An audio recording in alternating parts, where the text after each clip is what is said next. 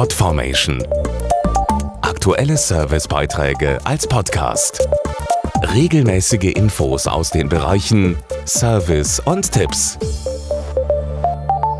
Der 8. Mai ist ein ganz besonderes Datum. Dieser Tag steht für eines der bedeutendsten Ereignisse der Weltgeschichte, das Ende des Zweiten Weltkriegs in Europa. Und das geschah genau vor 75 Jahren. Und obwohl das so lange her ist, ist der 8. Mai trotzdem bis heute aktuell. Am 8. Mai 1945, also genau vor 75 Jahren, endete der Zweite Weltkrieg in Europa. Mindestens 55 Millionen Tote, mehr als die Hälfte von ihnen Zivilisten, waren zu beklagen.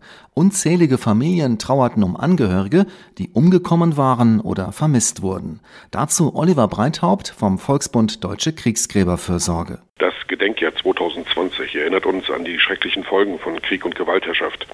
Es zeigt aber auch die großen Leistungen der Versöhnung und der Zusammenarbeit, die in den letzten 75 Jahren zwischen ehemals verfeindeten Nationen erbracht wurden.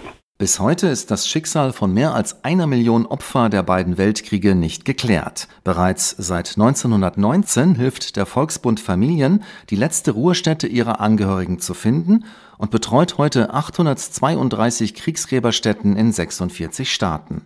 Eine weitere wichtige Aufgabe ist die Jugend-, Schul- und Bildungsarbeit. Wir bringen zum Beispiel Jugendliche aus ganz Europa in Camps und in den Orten der Kriegsgräberstätten zusammen, wobei sie natürlich die Möglichkeit haben, Jugendliche aus anderen Ländern kennenzulernen und Freundschaften zu schließen. Außerdem unterstützen wir Schulen mit Materialien für den Geschichtsunterricht. Wir wissen, dass das Interesse am Thema Zweiter Weltkrieg und Nationalsozialismus bei Schülerinnen und Schülern sehr hoch ist und wollen auf diese Art und Weise dazu beitragen, dass junge Menschen verinnerlichen, dass es eben nie wieder Krieg geben darf.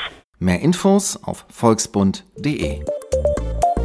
Podformation.de Aktuelle Servicebeiträge als Podcast.